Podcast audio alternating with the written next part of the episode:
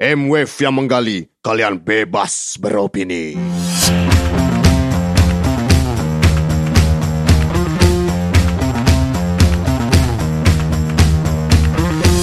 Oke, balik lagi. Kok balik lagi? Sekarang kita mulai lagi di eh, M-Wave edisi kedua. Kita akan ngomongin snob musik dan poser. Jadi tuh di sini tuh kalau kita ngomongin snob atau poser agak sensitif sebenarnya, apalagi di kota-kota besar karena mungkin bahkan gue sendiri mungkin juga salah satu poser mesti dibilang gitu ikutan doang. Jadi nih kalau menurut wah nih menurut Pak produser gua nih dari Rio Tantomo 100% bisa dikatakan bila para musik snob adalah orang-orang belagu. Wah, kacau loh yuk. Rio Tantomo yang nulis ya. Para elitis yang memperlakukan sistem kasta dan penggalian selera terhadap musik yang mereka sukai dan mereka memperlakukan musik seserius ilmuwan mengobservasi gejala alam atau jemaat ortodoks dalam memurnikan agama. Gila. Nulis lirik aja yuk.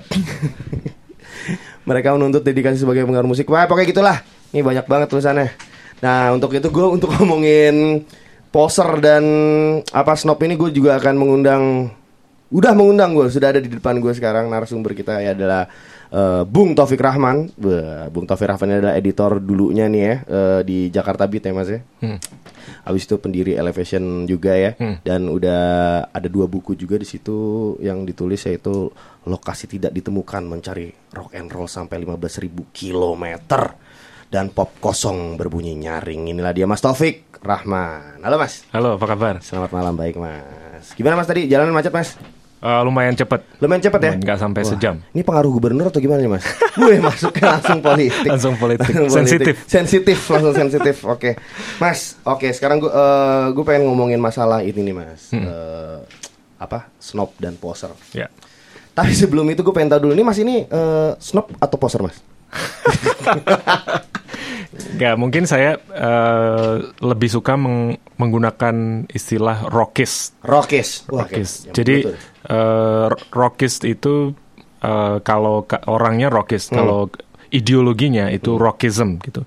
Eh, dan itu mungkin dekat dengan eh, snob, snobism, snobbery gitu. Ya. Cuman rockist ini adalah eh, mungkin agak kontroversial. Ini adalah orang-orang yang menganggap bahwa misalnya eh, mereka orang-orang ini punya eh, pandangan yang sangat idealis soal musik gitu bahwa eh, misalnya eh, musik rock yang paling baik itu adalah musik rock dari era 60-an atau 60-an eh, akhir gitu iya, ya. 70-an Eh gitu enam an akhir sampai awal 70-an. awal 70-an kayak- gitu kan atau eh, sebenarnya tidak hanya rock gitu kan Eh, rockism itu berlaku juga misalnya di hip hop Hmm. jadi kalau ada orang yang mengatakan bahwa hip hop itu eh, hanya dalam format terbaiknya itu ya akhir 80-an sampai awal 90-an. 90-an gitu kan era Run DMC, Public Enemy, Sampai Wu-Tang Clan. Wu-Tang Clan atau kalau blues misalnya Hmm. itu orang-orang yang hanya bicara soal musik blues ketika dimainkan oleh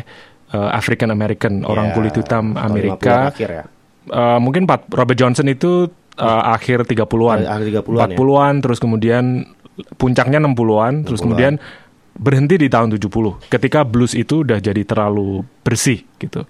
Hmm. Eh, ada juga misalnya eh, itu berlaku juga untuk jazz misalnya. Jadi eh, orang-orang ada orang-orang yang hanya mendengarkan jazz itu adalah jazz dari era 40-an, eh, 50-an Hmm. dan puncaknya sekali lagi 60-an gitu kan di era Stuck Coltrane. di situ aja ya.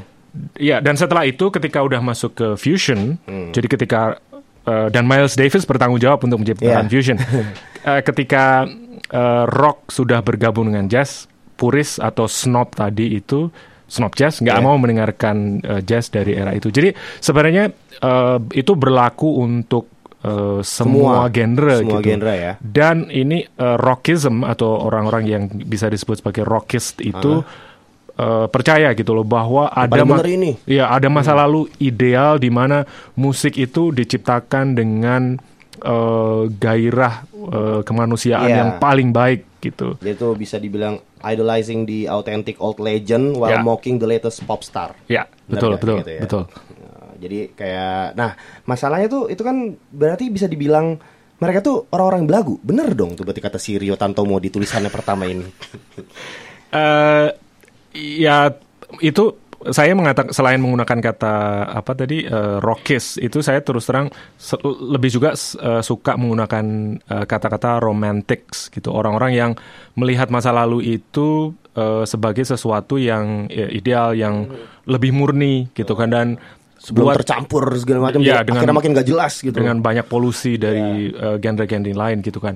Cuman eh, sama seperti eh, romantics yang lain, itu kemudian mereka memperjuangkan bahwa inilah yang kemudian harus didengarkan oleh eh, lebih banyak orang gitu kan. Dan romantics ini berpandangan bahwa kalau dunia itu melihat dunia seperti mereka me- melihatnya atau orang itu mau percaya dengan mereka, dunia itu akan menjadi eh, lebih baik Ya. gitu kan bahwa oh kesenian akan punya nilai lebih Jika lo uh, stay di tempat yang pada masa ini ya aja pada nih. masa Ah. itu gitu kan jadi eh, itu mereka punya gambaran ideal soal masa lalu yang sekarang itu pasti sudah eh, hilang gitu dan kalau kalau pertanyaannya adalah apakah misalnya saya eh, seorang yang snob eh, mungkin jawabannya adalah eh, saya orang yang sebenarnya buk eh, snob itu akan akan negatif kalau dia hanya eh, berhenti di satu masa aja gitu kan karena eh, eh, kalau yang paling penting itu adalah ketika snob eh, oke membuka lebih banyak eh, catatan dari masa lalu dan menemukan banyak hal yang di sana itu harusnya pandangan itu tidak hanya ke belakang tapi pandangan itu ke samping juga Ya. gitu kan. Artinya eh, kalau misalnya pada awalnya kita hanya fokus eh, rock and roll itu hanya di eh, Amerika Utara atau di Inggris, eh, snob yang baik, artinya snob yang pikirannya terbuka itu tidak hanya melihat di sana ke belakang, tapi dia melihat ke samping di tempat lain. Wow. Gitu ini berarti kan. di atasnya lagi nih, level Iya, paling atasnya lagi. iya. nih. Ini yang kita bisa eh, sebut sebagai eh, tadi the next level of snob gitu kan. Artinya eh, orang-orang yang dia tidak hanya melihat masa lalu tapi dia melihat ke samping juga samping. gitu loh bahwa eh, eh, rock and roll eh, atau jazz atau funk itu tidak hanya ada di tempat-tempat itu tapi Dia mencari tempat lain lagi. di tempat lain Ah, gitu iya. kan ada di Afrika, ada di Indonesia, di eh, Eropa Thailand, Timur di misalnya. Eropa Timur Ah. atau di kalau yang paling banyak dilihat oleh snob-snob yang tingkatnya lebih tinggi ini adalah misalnya gerakan Tropicalia di eh, Brazil gitu kan. Itu kan yang paling banyak dikotbahkan oleh mereka gitu loh bahwa eh, tahun 60-an dan tahun 70-an Brazil itu adalah tempat bertemunya eh, jazz dengan eh, musik Latin, Latin, gitu kan. iya. Dan tapi poinnya adalah ini oh, snob yang tidak berhenti hanya Satu eh, titik aja. di satu titik aja gitu. Dia mungkin bisa berhenti di satu titik, tapi dia memperluas pandangannya ke digging samping lagi, gitu. ah, Ya. digging lagi dan akhirnya eh, menyebarkan suatu bisa dibilang sisi positif juga ya. Iya, Karena iya. dari dia misalnya contoh yang kayak beberapa tahun lalu nih Mas. Hmm, Beberapa tahun lalu tuh kita eh, sempat ada Indorok. Indorok. Oh oke, ya Nah, ya ya. Fenomena Indorok ketika semua orang akhirnya mendengarkan eh, Tillman Brothers. Tillman Brothers. Nah, Ya ya. Pas ngeliat, ah gila anjing. Toto kok ini orang orang Ambon begini nih Mhm. Gu- dan ketika kita melihat ini tahun berapa nih dia terus kita ngeliat lihat Zeppelin ini keren- Mhm. ini dia pada tahun 50-an sama Led Zeppelin walaupun dia genrenya berbeda cuman dia udah ngelakuin ini duluan nih maksudnya yang Mhm. Iya, gila-gilanya atau eh, yang apa duck walkingnya si eh, Ya. Chuck Berry Ya. Toto dia udah duluan Ya, gitu-gitu ya. dan ternyata dan timbul juga jadi di kalau di Indonesia ya gue Mhm. ngomongin Indonesia nih jadi kayak wah nasionalis jadi tinggi wah ternyata kita orang Indonesia bla bla bla bla gitu Ya. Eh, dan kemudian kalau soal yang Indoro ada juga yang mengatakan bahwa mereka inilah yang kemudian katanya mem- eh, memengaruhi The Beatles gitu Iya, kan. katanya. Waktu Ah, ketemu di Hamburg. Nah itu misalnya. bener gak sih itu mas? Eh, Katanya John Lennon atau Paul McCartney gitu datang, wah keren banget nih, oke siap siap siap gitu tuh. eh, eh, eh, sepanjang tidak ada catatan eh, yang resmi atau Literatur, ada ah. bukti fotografik eh, itu sih seperti mitos aja sama seperti Mitos. misalnya Robert Johnson itu mati karena menyerahkan Menjual menjual jiwanya jiwanya ke setan. setan. Itu itu mitos dalam eh, rock and roll aja gitu kan. Tapi tapi eh, balik lagi ke soal Indo rock itu eh, justru kalau kita fanatik hanya kepada Indo rock itu eh, ada ada kita tidak bisa memberikan gambaran yang lebih luas soal eh, bahwa musik itu sebenarnya adalah ekspresi yang universal gitu. Kalau kita mengklaim bahwa eh, rock and roll itu udah dimainkan oleh orang Indonesia di tahun 50-an di Belanda, itu Belanda. kita terjebak kepada perdebatan yang agak chauvinistik gitu. Nah, itu dia tuh jatuhnya chauvinis. chauvinistik gitu bahwa kita kita mengklaim ekspresi universal eh, dunia pada saat itu hanya eksklusif menjadi Punya kita. punya kita Iya, gitu iya, atau iya. kita punya kontribusi yang eh, sangat besar untuk rock and roll gitu. Padahal catatan sejarah mungkin tidak terlalu memberikan eh, bukti itu Iya, bukti gitu kan. ya. Tapi pelajarannya adalah bahwa eh, sebenarnya kalau kita mau menggali ke samping lebih dalam, mungkin nggak harus menggali lebih dalam, tapi menggali ke samping kita akan bisa menemukan bahwa rock and roll gitu kan, itu sebenarnya adalah eh, karena kita bayangkan tahun 60-an itu eh, in- teknologi informasinya tidak cet- Iya, nggak secepat sekarang, sekarang. gitu kan, di mana Telegram kali ya. iya eh, ag- Untuk mendapatkan, iya kan? Gak mungkin kan Iya. kayak misalnya, ke- misalnya, eh let's say misalnya pada tahun 70-an gitu David Bowie ketangkep polisi gara-gara AP begitu ya Iya, di sana. Di sana heboh banget. Pasti yang di Jakarta tahunya mungkin sebulan keselahnya Iya, kan. iya. Setelah ada eh, majalah bulanan Ya, mungkin. Ya, apalagi dengar musiknya gitu. Tapi k- kalau kita mendengarkan musik rock dari banyak tempat gitu kan, dari Nigeria, dari Indonesia, dari eh, Turki, dari Brazil, dari Amerika Utara juga, kita akan menemukan bahwa ada ada bunyi-bunyi yang sama. Eh, ada pola-pola yang sama gitu kan. Padahal teknologi informasi itu belum berkembang seperti sekarang gitu. Jadi artinya eh, dengan segala keterbatasan itu ada kesamaan gitu kan. Artinya adalah eh, ya sebenarnya jangan-jangan rock and roll itu ekspresi yang universal aja gitu. Kita nggak harus mengklaim itu eh, sebagai punya kita sendiri gitu. universal nih ngomongin rock and roll lagi. Jadi ingat buku salah satu buku yang Mas Taufik bikin ya, Hmm, yaitu adalah eh, buku lokasi tidak ditemukan, mencari rock and roll sampai 15.000 kilometer. Gimana nih Mas? Setelah 15.000 kilometer, Mas Taufik ketemu nggak Mas rock and rollnya?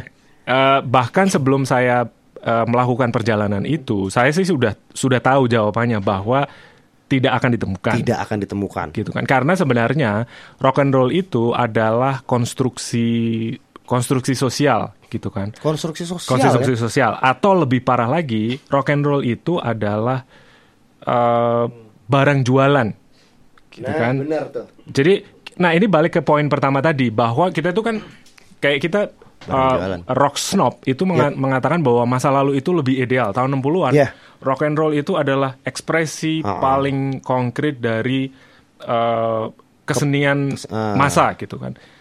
Tapi uh, rock and roll itu sebenarnya adalah jualan. Artinya uh, yang rilis albumnya Jimi Hendrix siapa? Ah. Columbia Record juga Iya. gitu kan atau eh, siapa Eh, Iggy Pop Elektra Ah. Elektra Record gitu kan atau bahkan eh, Velvet Underground itu yang merilis eh, Verve Mm-mm. itu label besar juga gitu kan artinya ini itu juga barang dagangan Barang dagangan sebenarnya juga. Jadi gitu kan. device-nya adalah rock and roll. rock and roll gitu. Iya. Nah, eh, dan sama seperti produk budaya yang lain, itu kan dikemas aja gitu kan. Sebagaimana eh, produk budaya itu sekarang misalnya yang sekarang lagi eh, ribut apa? Sekarang. apa- atau hip hop yang Hip dikemas hop di sini nih. YouTube misalnya. Iya, kalau di di kota-kota besar di Indonesia sih hip hop sih hip hop gitu Ha. ya, yang dikemas di YouTube gitu kan. Nah, eh, pada saat itu tahun 60-an, tahun 70-an sesuatu yang kita idealkan sebagai bentuk paling murni dari rock and roll itu sebenarnya adalah hasil apa? hasil proses eh, industri. Hmm. Gitu kan di mana jadi rock and roll itu kan eh, sebenarnya eh, akibat dari kategori demografis. Jadi pasca Perang Dunia Kedua itu ada banyak eh, apa eh, generasi muda. Artinya po- populasi pemuda itu eh, tiba-tiba meledak Meledak. gitu kan pasca Perang Dunia Kedua Ah. sampai kemudian ditemu, ditemukan ada kategori demografi baru eh, pemuda atau teen atau teenager gitu kan. Nah, musik rock and roll yang dimulai dari mungkin Elvis gitu kan. Itu kan sebenarnya musik yang dikemas karena sebelumnya eh, musik yang dimainkan Elvis itu kan blues American gitu kan. American African American ya. Ya, itu Ah. musik untuk African American Iya. aja gitu kan. Nah, oleh eksekutif-eksekutif di industri rekaman eh, waktu itu, ya itu dikemas menjadi musik yang ditujukan untuk kategori demografi yang baru, pemuda, pemuda. gitu kan. Rock and roll itu identik dengan youth, youth culture gitu kan. Jadi artinya tidak ada masa lalu yang ideal sebenarnya karena semua itu barang jualan aja gitu. Dan kemudian kita jatuh kepada perangkap bahwa eh, masa lalu itu selalu kelihatan lebih baik gitu kan. Tapi ketika di dialami pada waktu itu, saya nggak yakin kalau misalnya Beatles itu sama seperti apa yang kita pahami sekarang. Mungkin Beatles waktu itu itu sama dengan bagaimana eh, One Direction beberapa tahun yang lalu. One Direction udah nggak ada kan? Mungkin 4 atau lima tahun yang lalu Meledak. gitu. Itu meledak dan kalau anda lihat video-video Beatles waktu itu eh, perempuan-perempuan muda yang Wah, teriak-teriak nangis-nangis segala macam pingsan-pingsan. Itu adalah hal yang sama dengan fansnya Justin Bieber atau One Direction gitu. Jadi sebenarnya ketika kita udah jauh dari masanya, itu kita cenderung untuk membuatnya jadi oh mungkin ini yang lebih baik, ini yang ideal, ini adalah yang lebih murni dalam arti rock and roll gitu. Tapi orang waktu itu mengalaminya ya ini produk instan waktu itu aja sebenarnya gitu kan. Sama aja kayak sekarang. Ya, sama aja seperti orang sekarang menikmati eh, 1970, 1975 band baru itu yang eh, dari Inggris yang katanya sekarang lagi terkenal banget gitu. Sama saja gitu. Dan eh, apa nostalgia itu juga kemudian di di package ulang gitu kan oleh industri yang sama yang kemudian masuk ke industri reissue, re-release eh, dan kemudian itu dibantu oleh media eh, musik, Musik besar, besar kayak juga, Rolling Stone eh. Eh, atau Spin yang bertanggung jawab untuk membesarkan grunge misalnya atau Pitchfork awal 2000 yang bertanggung jawab untuk membesarkan indie di Amerika Indie-indie, gitu ya. kan atau eh, rock Indonesia yang di apa namanya dikemas menjadi produk budaya yang eh, legitimate oleh eh, apa majalah yang dari Bandung itu Aktuil Aktuil. misalnya jadi ini kan sarana-sarana yang bekerja untuk menciptakan bahwa seolah-olah masa masa lalu itu lebih lebih bagus, Iya. lebih keren gitu kan. Padahal sebenarnya Sama. sama aja sama gitu. kayak sekarang. Ya. Nah, cuman eh, tadi ngomongin menarik juga tuh ya. Kayak kan kalau kita ngomongin rock and roll Hmm. dari industri besar gitu. Jadi ibaratnya rock and roll ada device-nya tapi di mana tetap aja main industri besar dan adalah jadi ba- adalah barang pro- eh, barang industri juga Hmm, i- bisa dibilang gitu. Bagaimana dengan orang-orang yang membuat ini dengan secara DIY? Oh, oke. Nah, kita ngomongin apa ya kayak hardcore punk deh. ya, ya. Mereka Ya, gimana tuh kalau ya. gitu? Pa- pada awalnya mem jadi sebenarnya kan eh, ketika ada produk budaya yang mainstream Hmm. gitu kan yang kemudian meledak besar gitu kan. Eh, dalam kasus eh, periode tahun 70-an misalnya kan itu eh, yang besar waktu itu itu kan eh, apa progressive rock Ah, ah, gitu kan atau tidak harus progressive rock tapi glam rock gitu loh ya. Glam rock atau yang uh, Led Zeppelin atau Sabbath gitu kan. Itu kan yang sekarang eh yang dulu itu uh, sangat besar gitu. Artinya waktu itu ada monolith artinya yang mendominasi itu gitu kan. Nah ketika kemudian ada sama sama seperti uh, proses budaya yang lain itu pasti ada perlawanan di sana gitu kan. Dan uh, kemudian kita punya punk Mm-mm. gitu kan. Nah, eh ya tapi pada akhirnya punk itu misalnya The Sex Pistols gitu kan, itu dipegang oleh eh, EMI Mm-mm. gitu kan, sama Iya itu atau band seradikal The Clash pun gitu kan. Pada akhirnya dia dipegang Columbia kan, CBS Iya gitu, sih. Eh, major label juga gitu kan.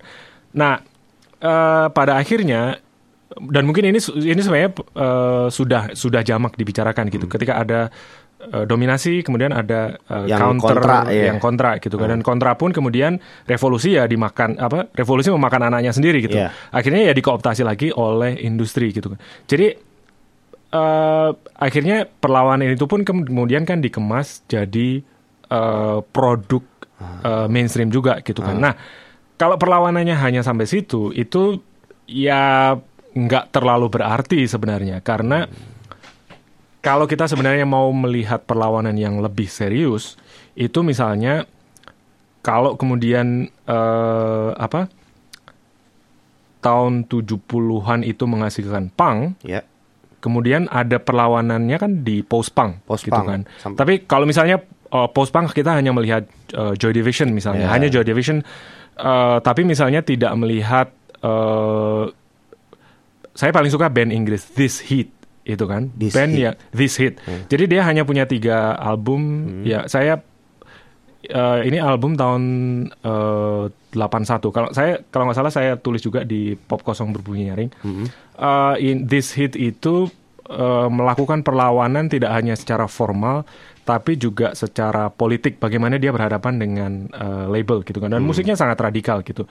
Dan sama seperti perlawanan yang di bawah radar nggak ada yang Nggak ada, ya. peduli pada Ah. akhirnya gitu.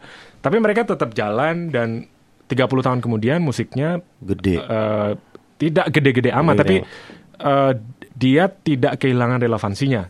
Oh. gitu kan. Jadi dia tetap masih relevan. ya? relevan gitu kan beda dengan misalnya kalau orang sekarang dengerin dengerin The Sex Pistol gitu Ya. kan orang tidak akan dengar lagi bahwa ini sesuatu yang radikal gitu Hmm. ini oke uh, God Save the Queen gitu kan Hmm. itu perlawanan yang 31 tahun 30 tahun yang lalu atau 40 tahun yang lalu Mungkin something tuh. mean something atau Hmm. mungkin relevan tapi nggak relevan-relevan amat sebenarnya Hmm. gitu kan karena eh, kalau dalam bahasa Inggris itu melawan monarki itu kan low hanging fruit Iya. artinya itu kritik yang gampang lah Iya, gitu iya, cuman iya.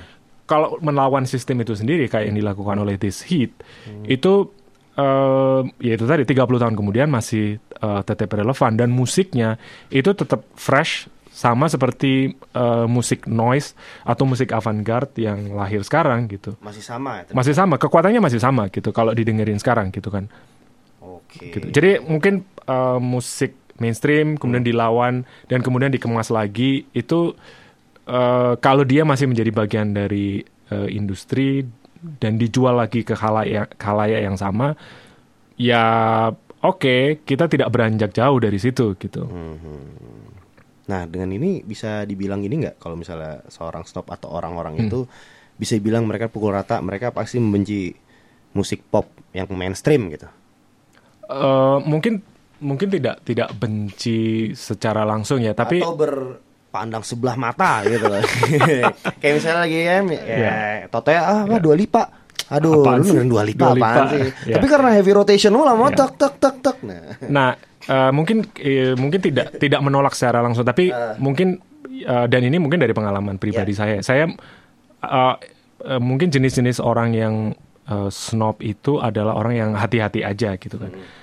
Karena gini, ya mungkin kemudian ya, jatuhnya kemudian dia menjadi lebih pilih-pilih. Tapi hati-hati dalam arti gini, bahwa kalau kita mendengar, kalau kita mendeng- sudah mendengarkan musik dari banyak era, dari banyak tempat, dari banyak negara, itu ketika eh, kita ditawarkan sesuatu yang katanya baru, katanya wah ini eh, apa terobosan gitu. Oh ini lagi besar nih di Inggris atau ini lagi besar nih di eh, Amerika gitu kan.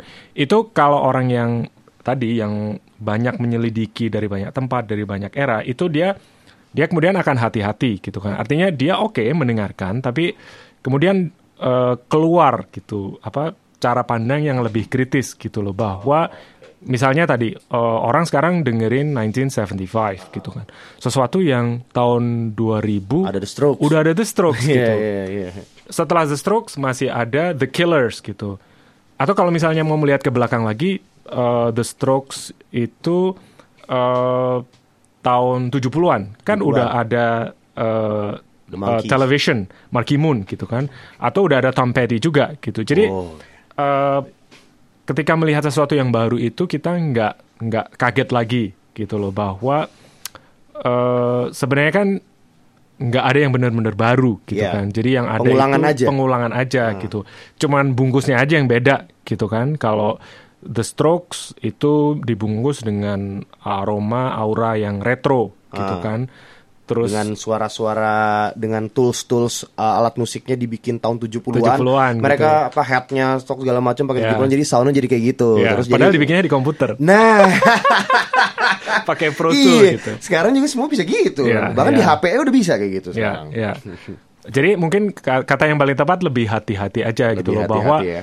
eh, tren itu sesuatu yang eh, hanya bersifat sementara dan eh, mungkin karena kehati-hatian itu kita tidak mudah terjebak ke tren yang pasti akan berlalu deh. Iya. Gitu. Eh, saya besar dengan grunge gitu, tahun 90-an gitu. Waktu itu kita percaya bahwa grunge itu adalah yang akan menyelamatkan musik dan akan menyelamatkan jiwa saya Iya, gitu. itu Dan- itu dari tahun 90. Itu berarti break dia abis eh, grunge itu setelah setelah era apa sih? Eh, Thrash metal ya? Hair metal Hair sebenarnya. metal ya? Katanya Hair metal ya? Kalau kalau apa?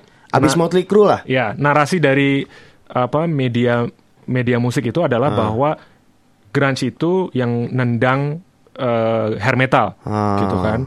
Tapi waktu itu kan sebenarnya gambarnya lebih kompleks kan. Hmm. Ada yang yang dilawan grunge waktu itu kan Mariah Carey, Michael Jackson gitu. Iya, Jadi iya, iya. sebenarnya nggak sesimpel bahwa eh, grunge kick eh, hair metal ass gitu kan. Hmm, Seolah-olah itu pertentangan antara hair metal dan eh, grunge Iya. gitu kan. Tapi gambarnya lebih lebih kompleks dari itu.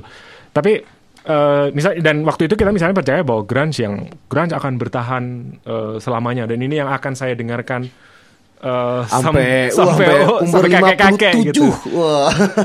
Nah, it- tapi kalau kita sudah eh, mendengarkan banyak alternatif, Hmm. banyak musik dari tempat lain, kita kita kemudian akan dapat kesadaran bahwa oh sehebat-hebatnya grunge itu tetap tren aja gitu. Dan terus terang kalau saya sekarang harus denger grunge lagi, Masih kuat. nggak. saya nggak bisa dengerin grunge lagi. Nggak bisa dengerin lagi. Nggak bisa dengerin grunge lagi karena lah kalau orang udah um, kepala empat terus masih harus dengerin musik yang oke musik keras nggak apa-apa Iya, gitu iya. tapi dengan uh, emosi Dengan dengan, emosi, agresi dengan- iya, iya, yang iya, iya. hanya orang umur 20-an yang bisa connect Hmm, udah udah capek. Udah lewat nyampe- lah, udah iya. capek gitu. Udah capek nyampe Eh, dari pulang dari kantor jam berapa? Jam 5. jam 5 gitu terus dengerin grunge lagi di rumah Kan marah-marah lagi gue nyampe rumah waduh. Iya. Berarti selera itu bisa dibilang berevolusi ya? betul betul Berevolusi ya? Betul. Tergantung dan itu dipengaruhi umur. Eh, saya mungkin agak agak eh, tidak mau menyebutnya dipengaruhi umur gitu kan karena saya lebih suka menyebutnya dipengaruhi oleh pengalaman hidup gitu kan. Jadi kalau umur itu adalah akumulasi dari pengalaman hidup, hidup ya berarti eh, kita bisa menggunakan kata umur. Tapi saya terus terang lebih suka menggunakan kata pengalaman hidup gitu kan karena eh, saya misalnya eh, baru sekarang itu setelah umur eh, 40 ya ketahuan umurnya. Eh, setelah kepala 4 itu baru bisa denger hip hop eh, dan blues. Justru hip hop, wah hip hop dan blues lagi. Iya, sesuatu yang itu tidak pernah bisa saya dengarkan di umur 20 eh, umur 30-an lah. Jadi saya hanya bisa denger hip hop eh, sekarang, bisa mengapresiasi misalnya eh, MF Doom. Saya pernah pernah beli box set MF Doom yang eh, apa yang sebelum album Mad Villainy. Eh, saya beli box setnya. Itu yang box setnya eh, dari film canister. Jadi kotak eh bukan kotak lingkaran. Lingkaran yang film ya Lingkaran film, biar iya. ngisi film pita itu Ya, kan. Ada empat vinyl di situ. Oke. Saya beli dari teman gitu. Hmm. Saya coba dengerin, nggak bisa, nggak masuk MF Doom gitu kan. Hmm. Akhirnya saya kasih ke Ucok, Ucok Homicide. Eh, kayaknya saya agak lupa udah bayar atau belum gitu. Tapi saya saya kasih ke Ucok sebagai ahli hip hop gitu. Iya, Dia iya, mungkin iya, bisa iya. peruntukannya Iya, iya. lebih jelas gitu. Iya. Eh, saya beli eh, albumnya Nas misalnya, Illmatic. Saya beli vinilnya gitu. Tapi akhir mungkin eh, 10 tahun pertama cuman di rak aja. Saya nggak pernah dengerin gitu. Nah, eh tahun umur 35 saya mulai dengerin jazz gitu kan dan eh, setelah itu sekali denger jazz kalau umurnya tepat suasana cep- Suasa- pas ya? pas dan isi kantong juga pas itu itu pasti dapat itu enak pasti. enak. Iyalah. ya. Masa dengerin jazz di makan Indomie? Di tempat ini nggak enak kan Makan Indomie gitu di warung Indomie. Bang, Nggak bubur kacang itu Nuansa lagi ini apa nih? Wah Devkos Kayak nggak masuk gitu. Pakai saus kanker.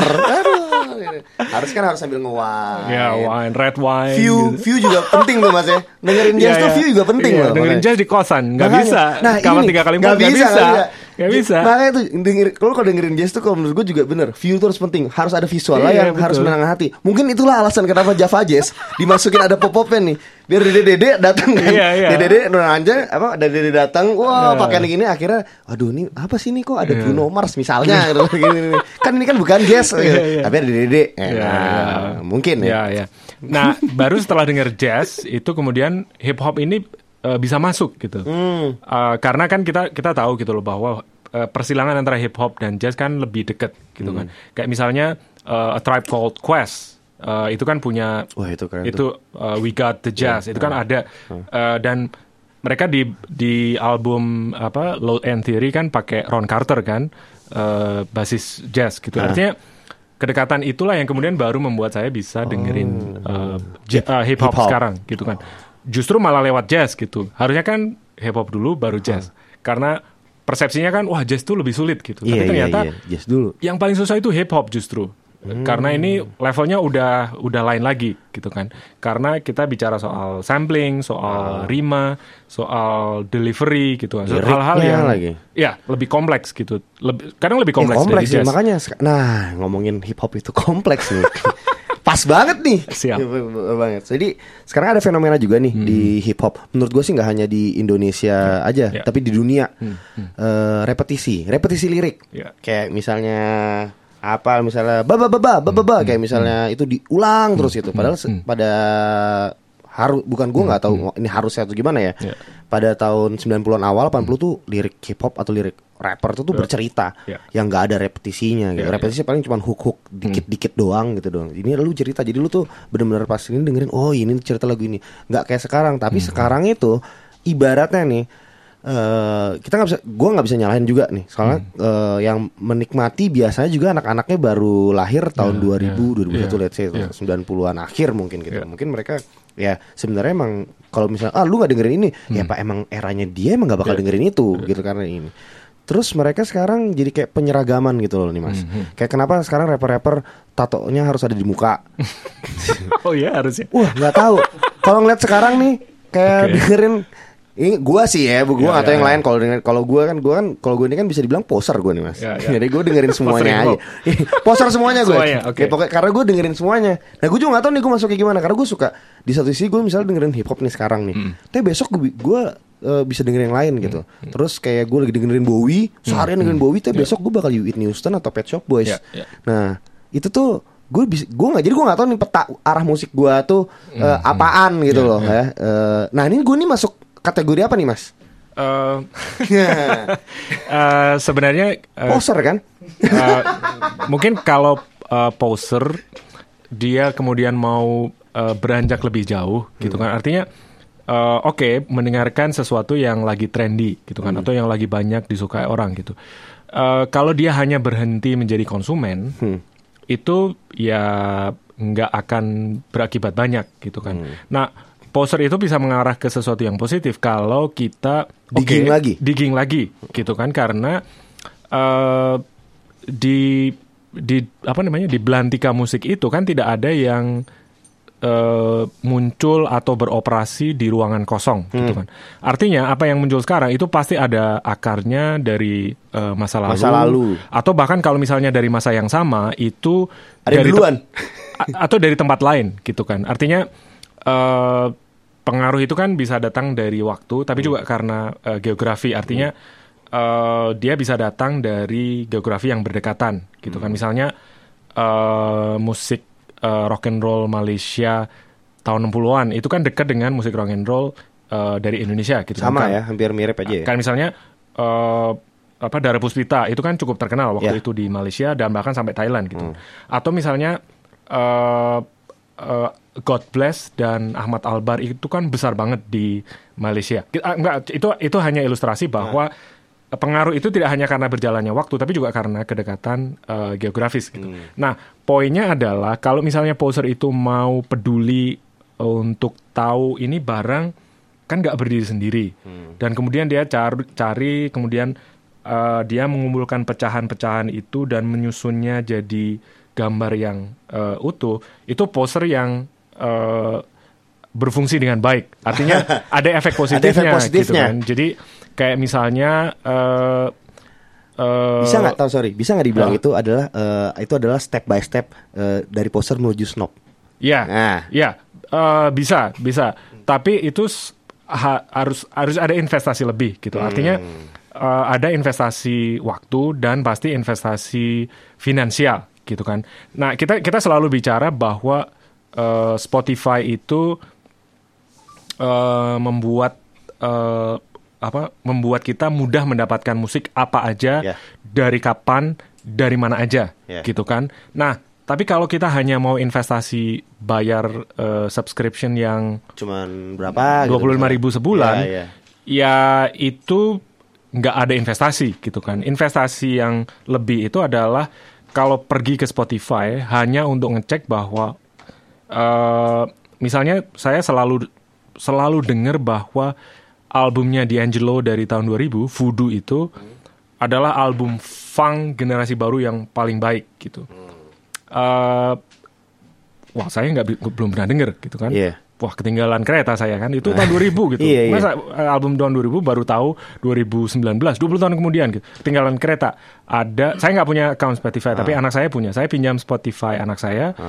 Saya cari di Angelo di situ, Voodoo saya download. Saya nggak pernah dengerin Spotify dengan streaming. Saya harus download dulu dan filenya ada di eh, HP. itu Statement investasi, nih. Ini investasi nih ya. Ini statement dari Mas Taufik Rahman nih. Ya, jadi se sekecil apa pun bahkan di kelasnya Spotify kita harus Hmm. Harus juga berinvestasi gitu, ah, kan. betul, betul, betul, Karena eh, kalau hanya streaming itu eh, saya merasa eh, menzolimi Pe- artisnya. artisnya, Artisnya. gitu kan karena saya memperla- memperlakukan dia tidak dengan baik dong gitu Betul, kan. betul. Hmm. Nah, saya harus download, saya eh, perlu effort untuk At tahu least download lah walaupun gak punya fisiknya. ya Hmm. saya dengerin Ma- D'Angelo. Hmm. Akhirnya, uh, gila ini album uh, luar biasa memang gitu kan. Uh, karena ternyata uh, Questlove itu main di situ. Drum. Questlove main Questlove situ ya? main drum di album itu. Questlove at the Dan Roots. Kalau didengerin beatnya, Hmm. uh, sinkopasinya itu luar biasa. Itu album funk uh, paling baik mungkin ta- uh, tahun 2000-an lah. Uh, dan sore ini uh, saya uh, beli vinilnya di Santa gitu.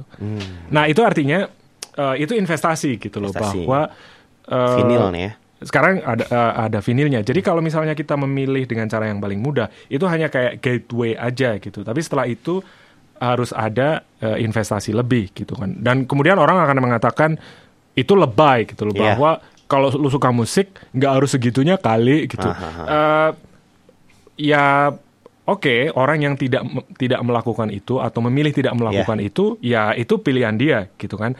Nah buat saya pengalaman menikmati musik dan itu kemudian yang menghasilkan kesimpulan bahwa katakanlah misalnya saya dianggap snob gitu kan. Tapi buat saya musik itu sesuatu yang sangat serius gitu kan Eh, dan ketika saya mendengarkan musik itu saya harus melakukan sesuatu untuk membuktikan bahwa saya serius gitu Ya, ini menghargai musik itu dengan sebenarnya, ya ya kan? dan dan mungkin ini agak masuk ke eh, ini urusan klise soal kalau eh, kita menghargai musiknya kan kita harus beli produknya Ya. gitu. itu mungkin kelihatan agak klise tapi Cuman itu emang ya dengan kita membeli rilisan fisik itu kan memberikan dampak langsung ke artisnya. Ke At least artisnya. lebih cepat dibanding ke eh, eh, streaming streaming, streaming, ah, service streaming gitu kan service, betul. karena gini kalau kita investasi fisik artinya kita membayar untuk produk musik itu itu keuntungannya ada di du- dua belah pihak gitu kan Ya. kita sebagai konsumen kita dapat barangnya dan musisi dapat eh, pendapatannya dapat eh, penghargaan dari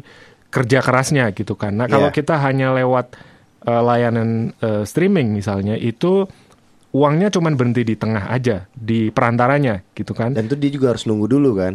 Oh, Harus, untuk, iya kan? Nggak untuk langsung dapat, dong. Ya, iya satu kan? juta play misalnya, Iya, baru, dapat berapa? gitu kan. iya. Artinya kita nggak menghargai eh, si musisi dengan dengan baik Ah. gitu.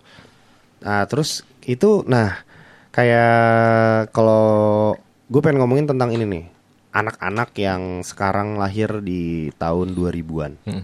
Tahun 2000 lah. Ya. Mereka sekarang berarti 19 tahun, ya, kan? Hmm. Eh, ya ta- taruh tahun 2000-an ya. Ya. Sedangkan gua kebetulan gue lahirnya di ya inilah pokoknya bukan tahun 2000-an. Hmm, Gua masih mengalami gua masih mengalami eh beli album fisik Hmm, kayak betul, betul. gue harus nabung dulu gue inget banget dulu Ya. gue ke Ramayana Hmm. kebayoran lama men karena di situ ada toko musik di situ deket sama rumah gue Hmm. itu beli Junfan Gangfu men dulu gue kaset Oh, oke. Beli itu. terus eh, di Offspring Americana Ya, masih ya, zaman zaman itulah Ya. terus lu tuh ngelihat fisik lu ngeliatin Hmm. albumnya terus gue tuh dapat referensi itu biasanya dari thanks to thanks to. Kalau di- misalnya Ya, kalau ya, kalau ya. band-band eh, lokal kan thanks to kan banyak tuh band-bandnya kayak misalnya rumah sakit thanks to-nya banyak banget tuh. Band-band Ika aja di, di, dijabarin semua. semuanya kan. Iya, iya. ntar gue tinggal digingin di situ tuh. Oh gue oh ini band apa ya band apa ya? Band abis itu ntar nanya sama teman tukeran kaset Iya. biasanya gitu kan. Bawa baterai 2A tuh penting lah dulu tuh ke sekolah buat Walkman kan. Nah bagaimana dengan anak-anak lahir tahun 2000-an sekarang yang mereka tidak mengalami. Gue nggak tahu, eh, gue nggak tahu, gue nggak tahu sih dia mengalami Hmm, apa enggak. Cuman ini pendapat pribadi gue, mungkin mereka nggak mengalami tuh beli album fisik. Gue gue nggak yakin mereka beli album fisik sih, Hmm. ya kan? Dan gue mungkin gue nggak tahu semua, mungkin mereka cuma dari streaming juga. Ya. Dan itu apakah eh, membuat gue merasa benar atau mewakili orang-orang nih yang merasa Hmm, apa yang gue rasain dibanding mereka? Ya, ya. Dan itu berarti gue masuknya snob dong. Tadi gue udah poser. Gimana dong? Ya, Karena gue jadi agak menghakimi. ya, ya. Eh, Bahwa itu lebih jelek. Lebih gitu jelek. kan, Ya, ya. eh, sebenarnya jawabannya tidak ada yang lebih baik gitu. Eh, karena pada akhirnya hidup itu kan soal pilihan gitu kan. Dan setiap pilihan itu punya konsekuensinya sendiri-sendiri gitu kan. Kalau misalnya orang itu hanya puas dengan mendengarkan musik yang dari layanan streaming misalnya, ya resikonya dia tidak dapat terlalu banyak gitu. Artinya dia hanya dapat eh, misalnya eh, kesenangan secara instan ketika dia dengar musiknya gitu kan. Ketika musiknya selesai, udah eh, barangnya nggak ada gitu kan. Nah kalau yang kayak ki- seperti kita gitu kan, yang eh, memperlakukan musik itu sebagai sesuatu yang lebih istimewa, artinya eh, ketika kita dengarkan di Spotify, oke, itu eh, sarana pertama, itu gateway aja gitu. Setelah itu ada eh, langkah eh, lanjutan gitu, di mana eh, untuk beli musik misalnya, karena di Jakarta kan udah nggak ada toko ya, eh, musik yang mainstream gitu. Saya harus ke Santa, Blok M. Blok M, eh, di sana ketemu dengan orang, eh, bisa ngobrol dengan penjualnya, tanya barangnya ada atau enggak gitu kan. Atau kalau misalnya nggak ada pun, justru ketemu yang lain Iya. gitu kan, yang Iya tuh bener tuh. Dan akhirnya jatuh jauh lebih mahal lebih kan? mahal kan, kita dapat lebih banyak gitu. Asli. Eh, nah, buat kita dari generasi lama ya, itu sesuatu yang positif Ah. gitu kan. Artinya kita punya koneksi yang lang- langsung dengan eh, musik gitu kan. Sesuatu yang nggak dapat kalau kita hanya mendengarkan musik dari eh, layanan streaming yang itu semua ditentukan oleh artificial intelligence Nah, itu Gitu dia kan. udah diatur sama sistem nih ya. diatur oleh bahkan bukan oleh manusia kan Iya, itu robot nih. itu robot eh, algoritma di komputer yang menentukan sama kayak kita misalnya kalau kita di Instagram gitu, Ah. kan kita kalau misalnya kita suka eh, apa Hashtagnya itu ya. bukan jadi Instagram itu bisa melihat eh, apa yang kita lihat di eh, di eh, layar itu kan Oh iya bener. Yang Jadi- yang kita suka jadinya sering betul, muncul betul, di situ betul, betul, betul. itu adalah mesin gitu kan Iya bener bener bener Ya, bener, bener, bener. jadi sem- eh, s- eh, eh, sosial media itu bisa menciptakan layanan personalisasi ke Iya. kita gitu kan. Kita mau apa dikasih sama dia gitu. itu dilihat dari be- seberapa sering apa yang kita lihat di ya, search kita kan. kebiasaannya Ah. apa yang kita klik di situ Ah. gitu kan. Atau kalau musik apa yang sering kita eh, download, apa Ah. yang kita play di situ gitu kan. Nah, kalau yang kita play di situ itu misalnya hal-hal yang eh, eh, di- ditawarkan dan dijual lebih banyak di saat di sana ya kita dapatnya itu aja Iya. gitu kan kita nggak akan dikasih opsi yang lain gitu kan karena artificial intelligence hanya membaca preferensi kita di situ gitu kan nah itu artinya kita kan men- ditutup untuk tahu eh, lebih banyak gitu Iya. kan beda dengan kalau kita ke Blok M kita cari album vinilnya Golden Wing Iya. dari Palembang itu nggak ada. Tapi ada Coast Plus eh, to the so called the guilties gitu. Waduh mahal memang. Lebih tapi mahal, cuman lebih rare nih. lebih rare gitu. Dan musiknya lebih bagus gitu. Iya. atau eh, eh, pasti menemukan banyak yang lain gitu kan. Jadi paling tidak kalau misalnya eh, tidak lebih baik eh, antara streaming dengan memberi secara fisik hidup tuh lebih menarik gitu. Artinya eh, ada banyak opsi buat Ada kita banyak opsi, banyak pilihan. Banyak pilihan. Kita spend money bisa lebih banyak. lebih banyak banyak adventure artinya Ah. banyak eh, petualangan-petualangan ke Di tempat digging ya. ya Iya. dan ya itu yang menjelaskan kenapa digging atau pengalaman itu tetap menarik buat banyak orang gitu. Yang dicari itunya ya. Jadi sebenarnya bukan eh, bisa dibilang bukan kayak pengen gaya-gayaan main banyak-banyakan vinil nih.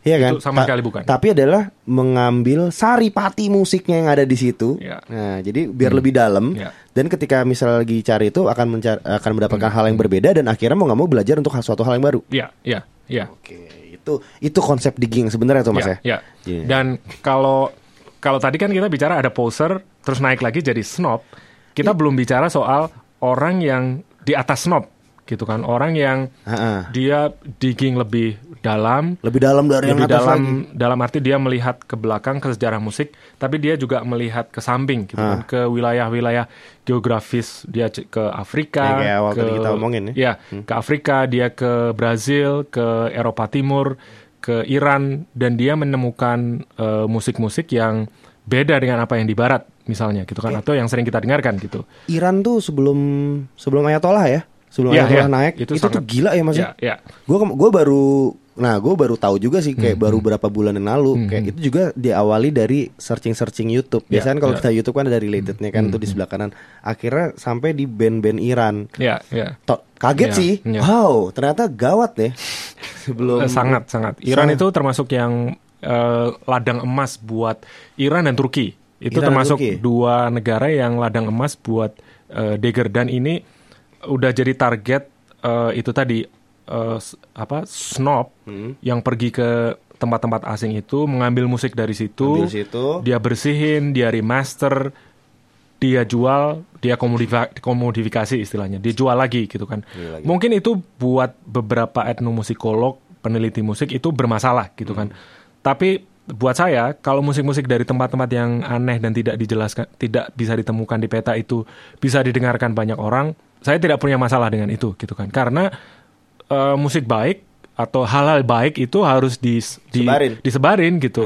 Nggak apa-apa kalau kemudian karena memang mencari musik di negara dunia ketiga atau musik tua itu kan perlu perlu biaya gitu kan. Dan untuk snob yang levelnya di atas eh, hanya sekedar mendengarkan eh, menjadi snob eh, digger atau menjadi snob kolektor yang kemudian dia berubah misalnya dia punya label yang khusus untuk mereissue musik-musik itu.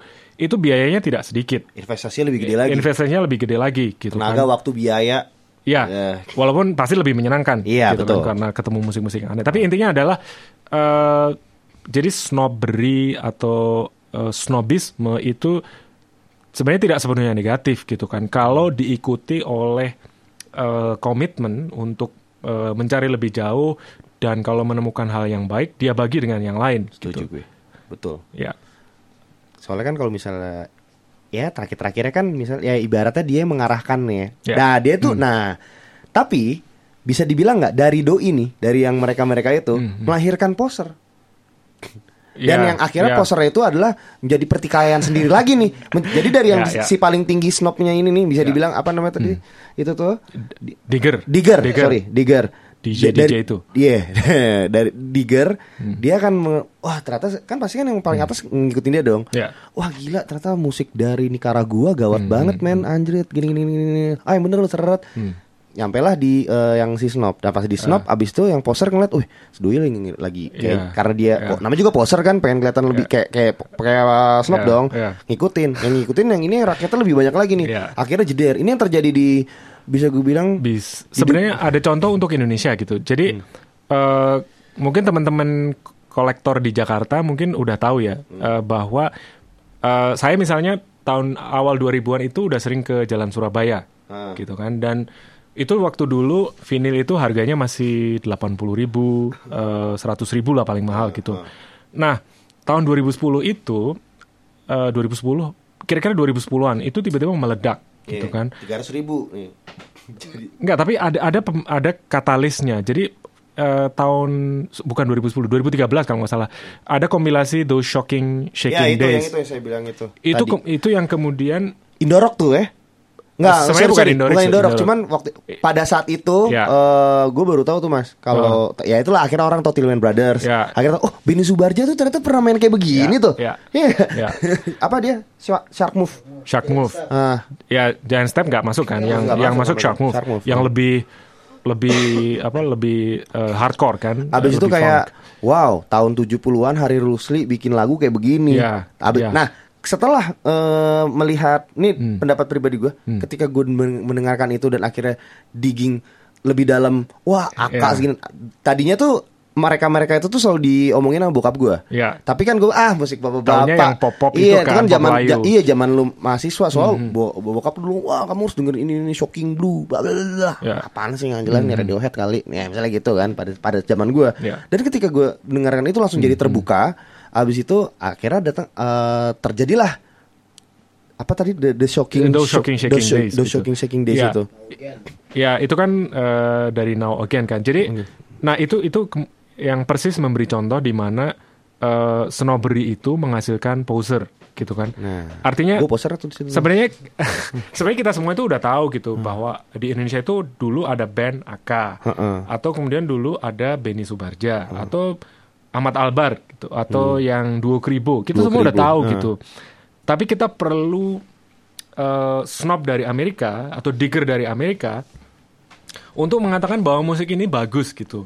Padahal orang-orang yang tahun 2000-an eh, atau tahun 90-an lah udah ke Jalan Surabaya, Iya. itu udah tahu gitu. Emang udah bagus dari dulu. Da- emang udah bagus dari dulu. Kalau carinya di tempat yang benar pasti dapat gitu. Cuman eh, dan saya merasa, eh, sempat merasakan langsung waktu itu tahun ya sekitar du- awal 2010-an sampai 2013 itu ada ledakan eh, rasa ingin tahu, curiosity anak-anak Jakarta terutama Oh iya iya banget. terhadap musik Indonesia lama. Asli. Dan akhirnya setelah itu kan Dan seniman-seniman pada saat itu ngangkat itu banget soalnya. Ya. Seniman-seniman Jakarta. ya Ya. Dan akhirnya uh, uh, ada semacam kayak industri kecil gitu di mana akhirnya banyak reisu musik-musik uh, Indonesia lama yang udah dirilis atau belum dirilis yang nggak terlalu diperhatikan sebelumnya itu kemudian jadi uh, dicari banyak orang dan sebagai akibatnya harga jadi mahal. Ah, itu. pasti gitu kan. Dan itu tidak menguntungkan buat orang yang tahun 2000-an udah ke Jalan Surabaya Iya, betul, dan dapat vinil harganya 80.000 ribu Asli, gitu. asli. Itu sama Jadi- sama kayak waktu gue ke Lokananta ada remaja bahana. Hmm. Gitu. Oh, remaja bahana pas. Oh, ini keren banget nih Mas ini. Wah, ini mah orang Lokananta bilang, "Ini dulu nih ada ratusan ini nggak ada harganya, ada, Mas." sekarang yang di Jakarta sekarang udah udah berapa tujuh ribu sekeping Ya. gitu. Itu jadi menimbulkan pasar dong ya. Iya, tapi tapi itu eh, itu tidak bertahan lama kan. Jadi itu tidak sustainable. Artinya ekosistemnya itu eh, tidak bertahan lama dan sebenarnya kalau kita perhatikan eh, ledakan itu kan menghasilkan sebenarnya ada ada akibat positifnya gitu kan. Ada ledakan komunitas vinil di Jakarta Ya. gitu kan yang kemudian menyebar di banyak tempat gitu kan. Tapi akhirnya ketika apa gelembung itu pecah itu banyak korbannya gitu kan? Artinya banyak toko yang tutup misalnya atau eh, label yang eh, meri- dulu merilis eh, musik-musik Indonesia lama tidak bertahan lama. Iya. itu ada kan beberapa Ada, ada. gitu kan? Di dalam dan di luar negeri yang sekarang kita nggak tahu itu eh, masih ada atau enggak gitu. Artinya kalau sistemnya itu tidak sustainable kan itu jadi istilahnya tren Tren aja, tren, tren aja. berubah dong. Ya, dan setelah itu lewat kan ya orang-orang yang dulu udah sibuk Udah, eh, iya. digging ya tetap digging aja gitu dan yang menghidupkan komunitas ya Orang orang-orang itu, itu aja, aja. gitu. Yang Ah. yang dulu poser-poser itu udah move on ke hal yang lain lagi Ah, gitu kan. ah, ah. Misalnya, kalau dari beberapa poser itu ada yang stay dan kemudian dia menjadi snob dan kemudian dia menghidupkan komunitas itu itu itu akibatnya jadi baik Jadi gitu bagus kan. dong. Tapi kalau indikatornya misalnya label beberapa label yang mereproduksi musik Indonesia lama tutup atau s- popula- populasi toko vinil di di Jakarta tidak sebanyak dulu lagi, berarti kan ada ada eh, bubble yang pecah gitu kan. Artinya ekonominya itu nggak bisa mendukung atau sorry eh, basis masanya tidak bisa mendukung eh, ekosistem eh, itu kan eh, ekosistem ekosistem yang udah yang sempat udah- ada tahun sempat ada itu dan 2010-an itu kan. Sebenarnya bisa dibilang juga ekosistem itu ada karena banyaknya poster yang ikutan, Mas. Pada nggak? waktu itu, pada waktu itu. Itu banyak banget teman termasuk teman gua Hmm, itu yang beli uh, vinil. Uh banyak banget vinil kalau Ya. udah ke rumah terus kalau gua tanya lu udah dengerin belum? Belum, belum. Jadi kayak pengen keren aja, Ya, ya. pengen kelihatan aja di toko vinil Ya. kayak cek-cek. Weh, ngapain lo? Ini gua Ya. apa nih? Nih, oh ini nih, cave nih. Wah, apa segala macam. Atau- banyak kan kayak gitu. Ya, atau eh, dan ini kita masuk ke teritori eh, hal yang lain lagi gitu soal eh, audio file. Ya. Artinya nggak ada poinnya juga kalau beli vinil banyak terus diputernya di eh, turntable Betul.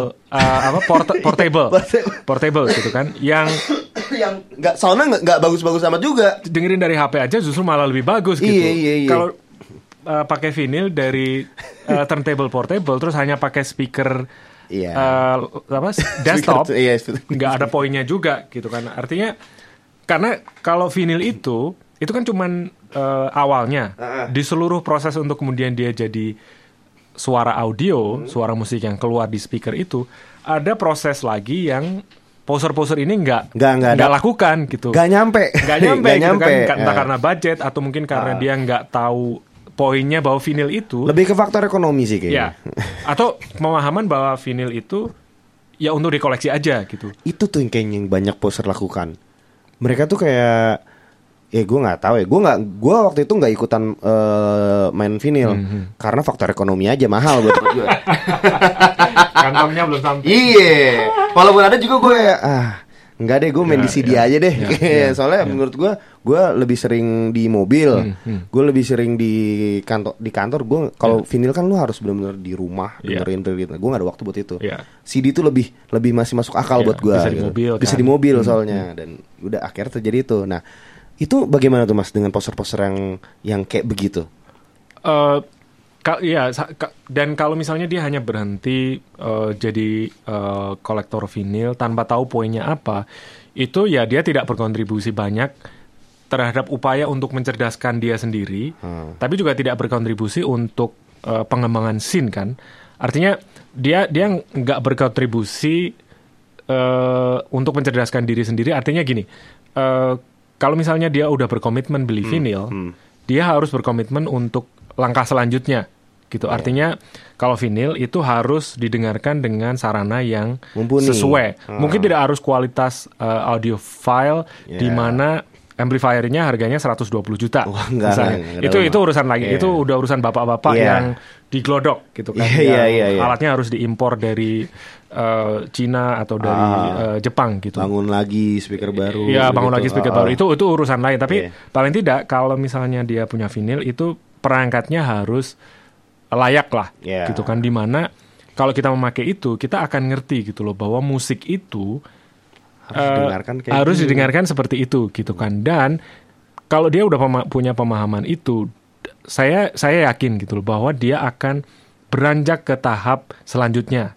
Hmm. Misalnya eh, bikin label. ya Uh, maksudnya eh, kalau dia udah terlatih mendengarkan suara-suara yang baik, eh, dia punya skill untuk eh, mengapresiasi musik, Ya. dia akan akan punya outlet eh, banyak di luar sana. Dia bisa menulis soal musik itu atau kemudian kalau misalnya dia cukup eh, persisten, dia punya uang, dia bisa bikin label gitu kan. Atau kalau misalnya koleksinya udah banyak, dia bikin library gitu Yeah. kan.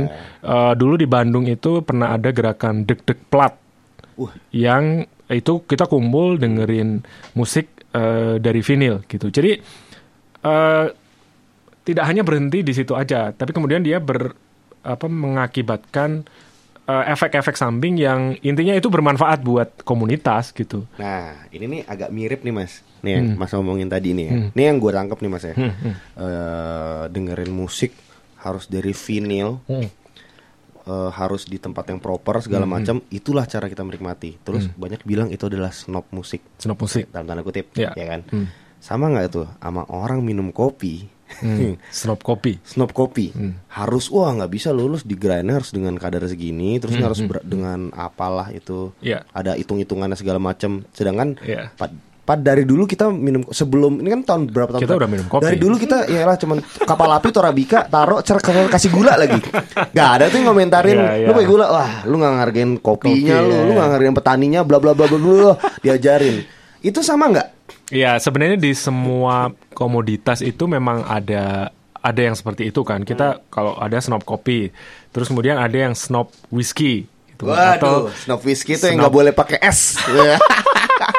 atau snob uh, wine gitu Ah. kan Uh, atau ya uh, food snob juga uh, banyak gitu kan jadi sebenarnya ini sih masalah masalah merata gitu di semua produk uh, Kehidupan ya? produk ya, produk Ya. kehidupan gitu kan cuman dan kalau mungkin juga ada kalau di politik gitu kan Wah, itu, yang kan lagi itu. Nah, Nah, politik tuh. ada sn- mungkin istilahnya bukan snob ya, bukan snob politik, tapi orang-orang yang menginvestasikan banyak tenaga, uang untuk eh, politik gitu kan. Cuman eh, kalau politik itu kan eh, taruhannya lebih tinggi. buat gitu soalnya kan. buat mempengaruhi semua orang nih ya. Ya, ada Ah. hubungannya dengan pilihan politik orang Iya. lain. Terus kemudian eh, dengan sosial media itu kan orang lebih mudah bertemu dan beradu pandangan gitu kan. Jadi eh, dan karena ini politik resikonya lebih besar gitu kan. Tapi kalau yang snob snob, wine, snob kopi, eh, snob whiskey itu itu eh, taruhannya tidak tidak Buat terlalu diri besar. sendiri doang. Buat, ya, Buat diri sendiri doang. Atau paling menghasilkan eh, perdebatan aja gitu kan. Ah. Eh, dan ya resikonya tidak terlalu besar gitu. Oke, kalau ini kita berarti kan eh, ini snob nih, masih Hmm, snob nih ya. Bi- Boleh nggak dibilang kalau misalnya pelaku, Hmm. pengamat atau kritikus? Sekarang kita ngomongin musik deh. Hmm. Pelaku, pengamat, kritikus musik terbaik itu adalah snob. Harusnya begitu. Harusnya begitu. karena eh, snob itu mengasumsikan bahwa seseorang itu eh, sudah mengerjakan PR-nya. Artinya dia sudah mendengarkan banyak, dia sudah eh, membandingkan dengan yang lain, dia sudah membaca eh, apa saja yang dia dengarkan, dia sudah menggali eh, lebih dalam gitu kan. Dan kalau dia sudah punya kedalaman informasi seperti itu, ya dia harus menjadi snob gitu. Dan saya pikir tidak selalu dalam arti negatif gitu kan, karena pada akhirnya eh, kita tidak bisa selalu menyerahkan pilihan itu kepada semua orang Ah, gitu kan. Kita selalu bilang bahwa wisdom of the crowd gitu kan. Tapi kalau wisdom itu diserahkan ke crowd di Facebook, akhirnya kan menghasilkan berantem aja gitu kan. Gak pernah ada kesimpulan gitu kan. Atau Main kalau- keras-kerasan aja nih. ya atau kalau wisdomnya diserahkan ke crowd di Facebook, kita sudah tahu dari pemilu tahun 2016 di Amerika atau pemilu Brexit di Inggris yang terjadi di Facebook itu adalah crowd dimanfaatkan oleh troll, oleh eh, hoax, iya. berita eh, berita-berita palsu untuk mengarahkan, Mengarahkan- kepentingan politik tertentu Ah, gitu kan. Untuk memenangkan sesuatu. Ya, artinya kadang-kadang eh, wisdom itu tidak selalu di- bisa ditemukan di crowd gitu kan. Dan kita perlu orang yang diberi lisensi untuk menjadi kurator. Nah, itu dia tuh. Sesuatu yang itu nggak bisa diserahkan ke artificial Harus ada intelligence. kuratornya. Harus Harus ada ada- kuratornya. Karena sebagus apa pun ini artificial intelligence itu kan sekarang tidak hanya bisa eh, mengkurasi, tapi dia bisa menciptakan Pasar. Tren, sorry. bisa menciptakan tren atau uh, sudah ada artificial intelligence misalnya yang dia udah bisa menciptakan seni. Kan udah ada beberapa eksperimen misalnya uh, komputer itu di dikasih input lukisan-lukisan paling mahakarya dari seluruh dunia dimasukkan ke dalam sistem mereka. Ah. Mereka disuruh melukis artificial intelligence, disuruh melukis Berdasarkan itu berdasarkan input yang masuk itu gitu kan. Eh, hasilnya ada gitu kan. Tapi apakah itu hasil karya seni? Dan apakah itu seni yang bisa dipertanggungjawabkan? Atau seni itu bagus? Itu kan nggak bisa eh, kita jamin gitu kan. Karena pada akhirnya seni itu eh, soal rasa gitu kan. Ya. makanya itu nggak bisa disertifikasi gitu. Seni itu pada akhirnya soal rasa Eh, musik juga eh, hal yang sama gitu kan. Jadi musik itu harus lahir dari eh, eh, emosi jiwa manusia gitu.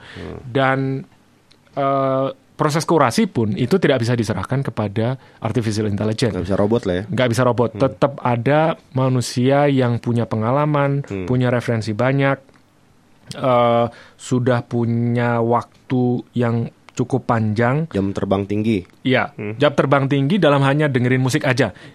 Mungkin nggak harus jam terbang tinggi membaca soal musik. Iya. Itu mungkin effortnya lebih tinggi, lebih banyak.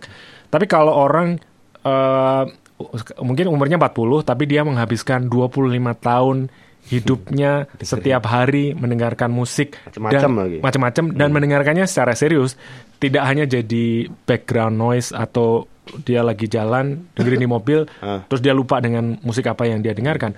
Kalau ada orang yang menginvestasikan hidupnya selama 25 tahun untuk dengerin musik, mencari tahu eh, apa yang ada di belakang musik, sepertinya orang seperti itu kita bisa percaya gitu kan untuk mengatakan bahwa ini loh yang harusnya didengarkan dan oh ini kamu boleh dengarkan, tapi ini tuh udah ada sebelumnya gitu. Jangan terlalu kaget kalau ada yang baru yang ditawarkan oleh eh, eh, penjual-penjual musik itu, Industri. gitu. industri, gitu kan. Karena ini udah ada kok eh, eh, seperti ini dulu, gitu kan. Atau eh, jangan terlalu yakin bahwa misalnya kontribusi eh, satu negara itu mempengaruhi semuanya. semua eh, musik di Seluruh dunia. seluruh dunia gitu kan. karena dunia belahan dunia ketiga tuh terkadang ada suatu hal yang mengejutkan di sana. Iya, iya. Hmm. Itu pasti per- apa pertemuan dari pengaruh-pengaruh yang berseliweran waktu itu gitu kan yang eh,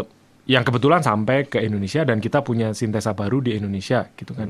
Jadi eh, sebenarnya fungsi dari apa kurator atau atau snob itu sebenarnya kan kurator Iya. itu gitu kan yang yang memilih mana yang eh, bisa didengarkan eh, bisa lebih didengarkan atau ya udah di skip aja gitu Bisa kan. dibilang mengarahkan ke jalan yang mungkin bisa dibilang lebih baik. Bisa nggak dibilang kayak gitu?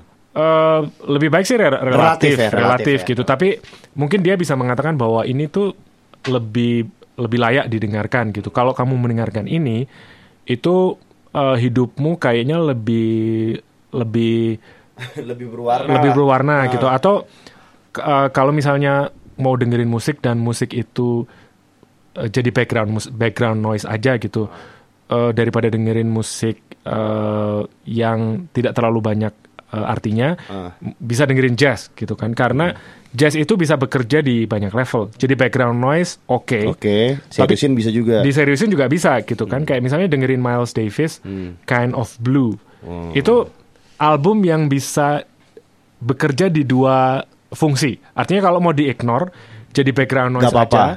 Misal- Itu musik kafe, nggak apa-apa gitu. Tapi kalau misalnya mau didengerin dengan serius, hmm ini bener-bener musik yang merubah paradigma jazz. Ah. Artinya karena jazz sebelumnya kan uh, Iya. cepat bebop gitu kan, uh, ranca gitu Ah. kan, perubahan temponya uh, uh, Gak ketebak.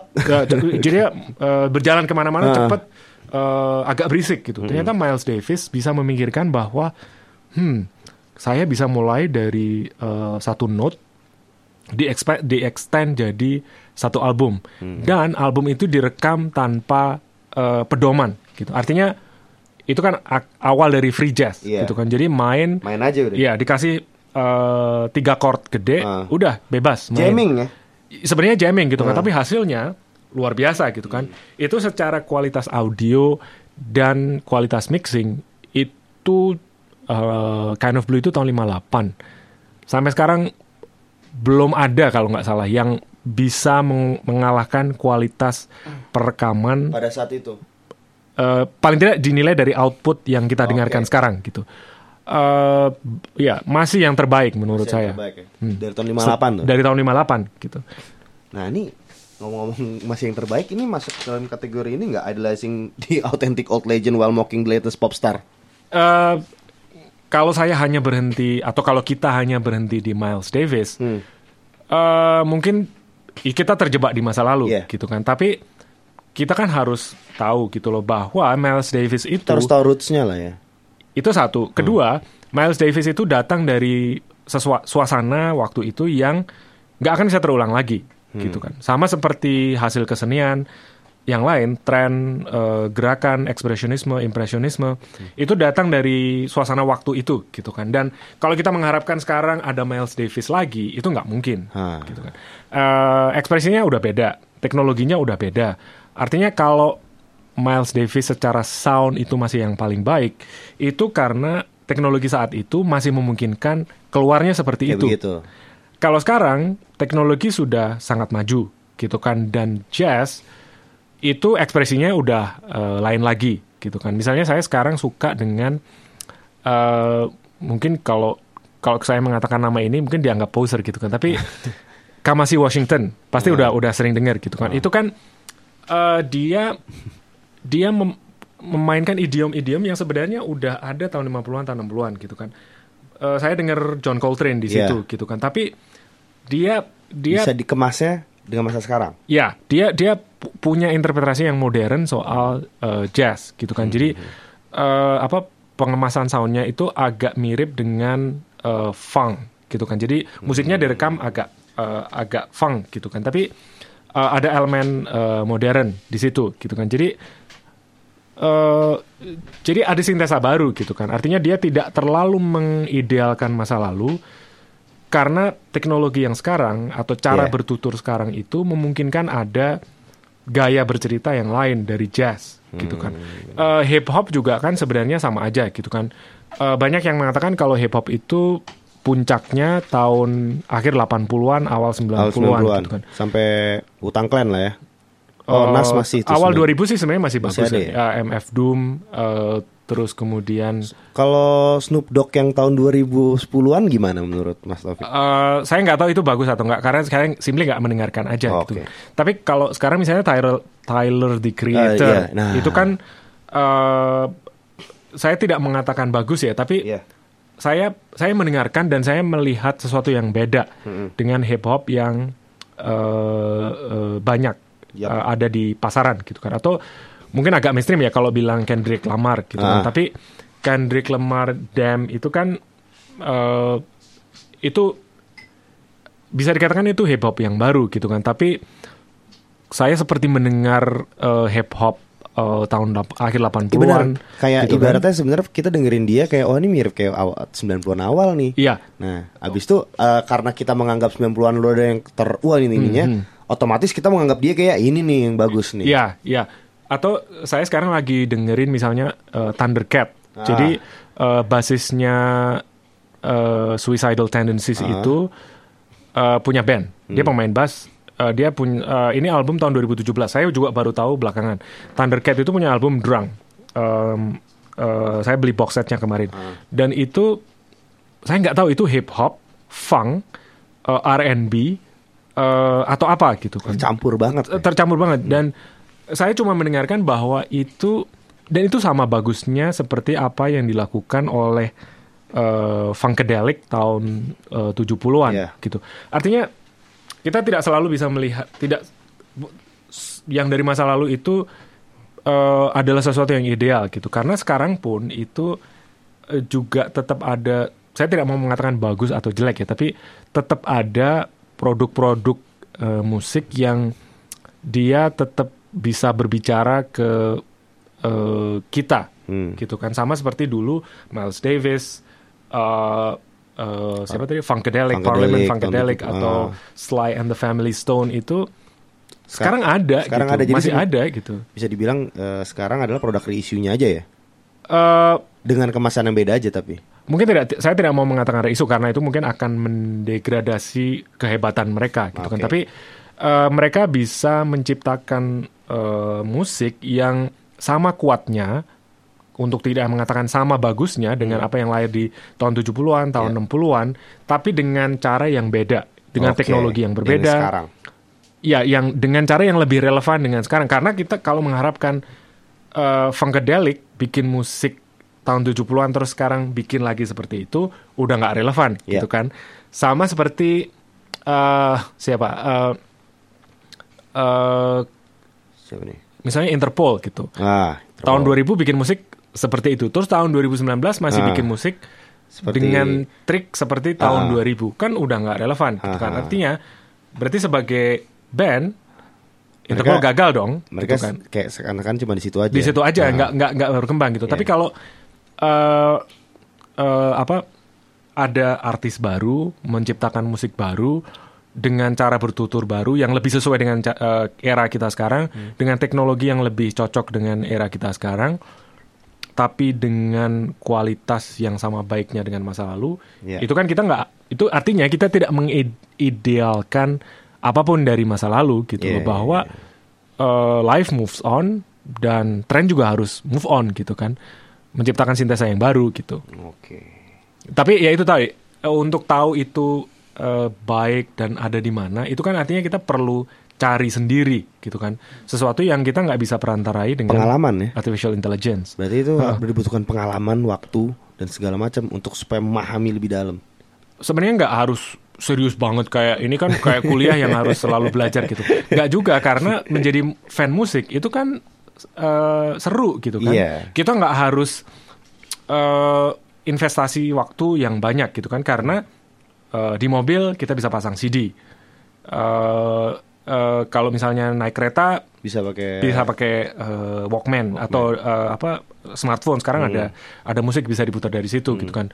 Di rumah kalau misalnya hari kerja nggak cukup waktunya eh, weekend kita punya waktu dua hari untuk bisa dengerin ngulik satu- musik gitu kan, sibuk dengan musik aja gitu. Dan kalau kita cinta dengan musik itu bukan hal yang susah bukan dan- yang susah, itu nggak Ah, belajar gitu. Itu belajar. kita menikmati emang, emang musik. suka gitu Iya, alir aja nggak ada beban di situ gitu. Jadi nggak perlu ada investasi gitu. Dibanding misalnya kita suka dengan film, investasinya lebih gede menurut saya karena eh, kita harus nonton film di layar lebar atau kalau Iya. misalnya di rumah eh, dari DVD pun kita kan misalnya harus konsentrasi penuh gitu kan Mm-mm. nonton film. nonton Wah ini Roma katanya bagus gitu iya hitam putih. Oh eh, kalau orang yang ngerti film, wah ini bagus banget bagus nih, banget gitu. Wah ini kan kayak The Artist yang pernah menang Oscar, Asli, asli. Oscar juga gitu. Tapi eh, suka film investasinya lebih lebih lebih tinggi lah. iya iya, betul, betul Tapi kalau Setuju musik it- atau kalau misalnya eh, bibliomania, eh, dia Hmm. Wah. fans buku, suka gua. baca. Banget. Eh, itu investasinya lebih lebih itu serius waktu lagi. dia lebih banyak banget deh ya harus banyak baca, Hmm. meluangkan waktu, eh, beli bukunya, Beli bukunya. gitu kan. Eh, tapi kalau musik itu eh, bisa dibilang relatif lebih mudah lah ya lebih mudah dan Hmm. sebenarnya agak agak agak sayang gitu kalau orang dengerin musik terus nggak jadi fan musik. gitu. Ah. Buat apa gitu kan? Maksudnya kalau musik cuma lewat aja, ya sayang aja gitu lo nggak dapat nggak dapat eh, pengayaan dari situ gitu. Hmm. Karena itu investasinya nggak terlalu banyak kok gitu. Nggak terlalu harus tinggal nikmatin aja kok. tinggal nikmatin aja. Atau kalau misalnya audio file yang Nah. kita harus beli alat yang mahal, kayaknya nggak perlu sejauh itu deh. Nggak perlu beli amplifier, preamp, speaker 100 juta gitu Iya, kan. iya. Itu itu lain lagi. Itu udah speaker 5 jutaan udah bagus kok sekarang eh, bekas 2 juta, Iya, iya, nah, iya. itu udah udah bagus gitu. Asal ada amplifier, turntable. Ah. Jadi persepsi soal audiophile juga itu misleading gitu kan. Karena Oh. untuk jadi vinyl snob itu nggak harus Nggak harus kayak gitu audiophile gitu, tapi peralatannya itu cukup aja karena kalau vinyl dengan turntable portable, ngomong terus speakernya speaker laptop ya ya missing the point aja, Iya. nggak ada poinnya gitu. tuh jadi poster tuh Ya jadi poser aja kalau itu. Nah, nah, ini bagus nih. Ada pertanyaan di Instagram kita eh, dari namanya nggak usah disebutin ya, kalau lihatnya sendiri. Jadi ngomong nih dia nanya nih buat Mas Taufik, apakah ada parameter kita bisa menyebut poser, begitupun juga snob? Nah itu tadi sebenarnya kita secara tidak langsung sudah mengkategorisasi gitu kan. Kalau ya ini dengan resiko bahwa ini agak over- oversimplifikasi gitu kan. Kalau poser itu ya yang eh, dia dia memperhatikan eh, ada sesuatu yang sedang tren dan dia berinvestasi hanya untuk eh, saat itu aja gitu kan. Mungkin dia tidak mau investasi lebih dalam, tidak mau eh, tahu lebih banyak dan ketika tren itu lewat ya udah gitu kan dia nggak nggak peduli lagi Nggak peduli lagi. gitu kan atau eh, dalam dalam kerangka yang lebih luas misalnya eh snob klasik rock itu sebenarnya poser gitu kan karena dia hanya berhenti hidupnya hanya berhenti Pas itu doang. tahun 70-an gitu. Eh, Ah. Snob Iya, Yes iya, misalnya iya, atau iya. Snob eh, Rush Iya. itu hidupnya berhenti di tahun 80-an gitu kan atau Snob God Bless hidupnya berhenti tahun situ 80-an aja jadinya. gitu. Ya walaupun mereka snob di bidangnya, Ah. dia hanya poser sebenarnya karena dia nggak mau Wah, nggak mau menggali lebih dalam gitu. Ini agak kontroversial. Iya. ini agak kontroversial nih yang tadi nih. Bisa digaris bawahin nggak tuh? Meskipun mereka itu, mereka juga poser. Iya. Wah iya juga eh, sih. poster klasik rock. Berarti. klasik rock misalnya. Karena eh, dunia itu berjalan setelah itu gitu Iya. kan. Ada hair metal, ada grunge, Iya. ada indie rock, sekarang ada hip hop lahir kembali gitu. Kalau misalnya berhenti di tahun 70-an berarti dia eh, missing out on good things in life gitu. Sayang ya. Sayang Intinya aja deh, gitu. Jo sayang kali gitu. Iya, Masih sayang banyak, banget bagus. gitu. Itu jadi ibaratnya menutup kayak kacamata kuda dong ya. Ya. Kacamata kuda Iya dia dong. hanya pengen tahu itu aja gitu loh. Padahal dunia terus berubah. Eh, kalau hanya dengerin dari era itu aja ya sayang. sayang aja gitu. Eh, masa harus atau eh, karena dia fans eh, band tertentu dia hanya invest Ah. itu aja. Dia beli semua reissue-nya, tapi untuk barang atau brand yang sama aja. Kan berarti nggak nggak nggak memperluas eh, wawasan dia Iya, aja iya, iya. gitu. Gila. Ini nih gue pengen balik ini deh. gue pengen balik ke apa nih? Jakarta Beat ya. Hmm, hmm. Gue pengen ngomongin Jakarta Beat nih. Rest in peace. Oke, rest in peace. ya, ya. Ini bisa dibilang situs musik snob. Nih, setuju nggak?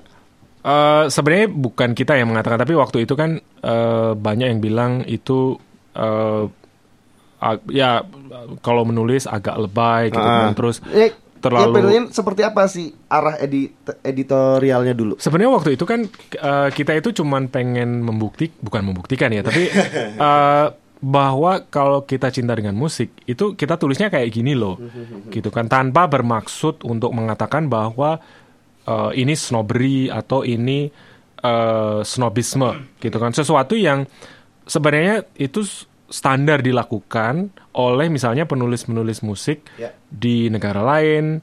eh, eh, kayak Pitchfork gitu kan, Spin atau media-media mainstream itu kalau penulis musiknya itu serius di bidangnya, dia pasti akan menulis dan tulisannya itu kadang menimbulkan kontroversi gitu kan karena ya kalau orang itu eh, apa mengikuti dengan baik, dia pasti akan punya eh, strong opinion.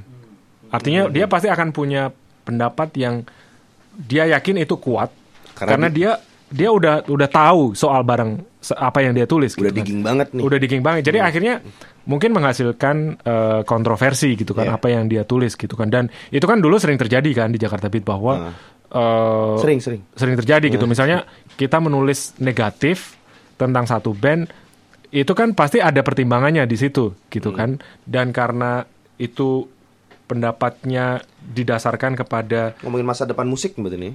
masa depan musik maksudnya Dari apa ya? Arahnya.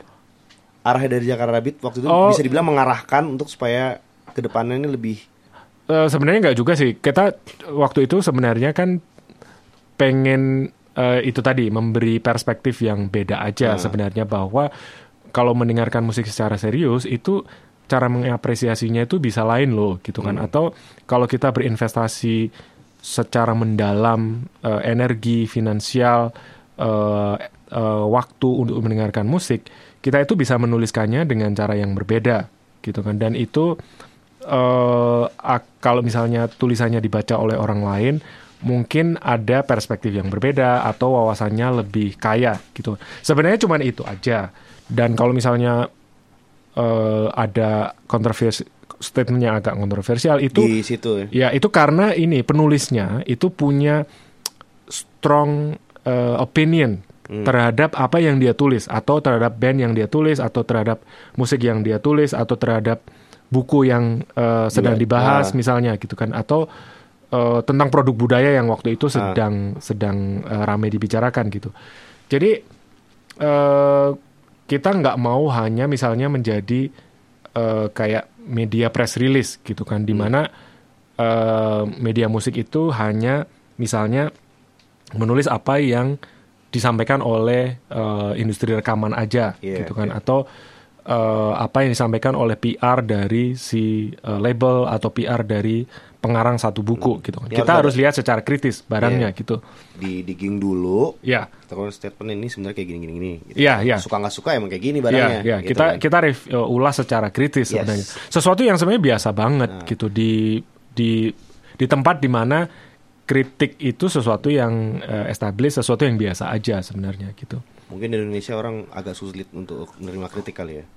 Tidak, saya uh, ya awal tahun 2008 itu saya beberapa kali diundang diskusi soal ini gitu bahwa uh, sebenarnya yang kurang dari dis, apa kritik uh, di Indonesia tuh kritik seni kan. Iya. Jadi kita nggak biasa menilai sesuatu secara kritis dan kalau dikritik eh, biasanya marah, Iya. gitu kan. Dan Standar. ya, jadi eh, nggak biasa melihat sesuatu itu secara kritis, gitu kan. Padahal ya sesuai dengan namanya kritik musik atau kritik budaya ya harus, Harus. kritis, Iya, gitu kritis, kan. betul. Namanya juga kritik, gitu. Iya. Oke, ini kita udah sampai penghujung acara podcast kita nih. Dari ngobrol-ngobrol bareng Mas Taufik Rahman nih, Bung Taufik Rahman. Gue cuma pengen tahu aja sih. Hmm. Salah, ini mungkin agak menyimpang dari si apa? Snob dan. Poser nih. Hmm. Gue pengen tahu aja. Album-album yang membuat Bang Tau Bung Taufik menyesal pernah mendengarnya, itu album apa aja, Bang? Oh, Ada nggak? Kan ini pasti kan ketika digging tuh akan ter- akan ketemu hal kayak gitu iya. kan. Ad- sat- mungkin satu yang segera bisa saya eh, katakan itu live. Album live Throwing Copper. Throwing copper. Itu itu eh, waktu didengarkan pertama kali itu itu Tidak eh, sesuai ekspektasi ya.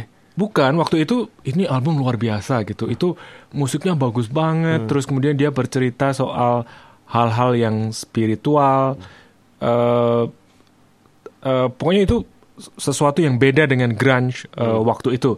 Throwing Copper itu kalau nggak salah akhir tahun 97 ya. Eh, itu meledak banget di Amerika.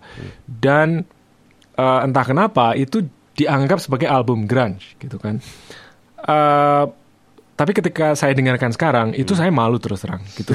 Eh, eh, sama seperti saya dulu mendengarkan Creed gitu. Buk- bukan bukan berarti itu jelek, tapi sebenarnya bukan berarti jelek ya, tapi eh Creed sama Nickelback gak sekalian?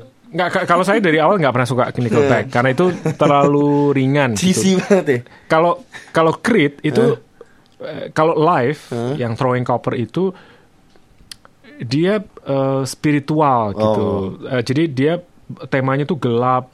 Cocok lah dengan anak anak muda umur Iya, 20-an. Terus musiknya tuh eh yang Tipis-tipis grunge juga. ya grunge Eh. gitu dan agak mencekam gitu kan. Terus ada im- imagery image-image eh, agama gitu Ya. kan. Ada mesianisme Ah, gitu. ah, ah, ah. Jadi itu membuat saya dengan mudah terpesona gitu. Tapi setelah didengarkan lagi, itu musiknya sekarang kelihatan mentah gitu. Jadi musiknya tuh agak eh, tidak di apa ya?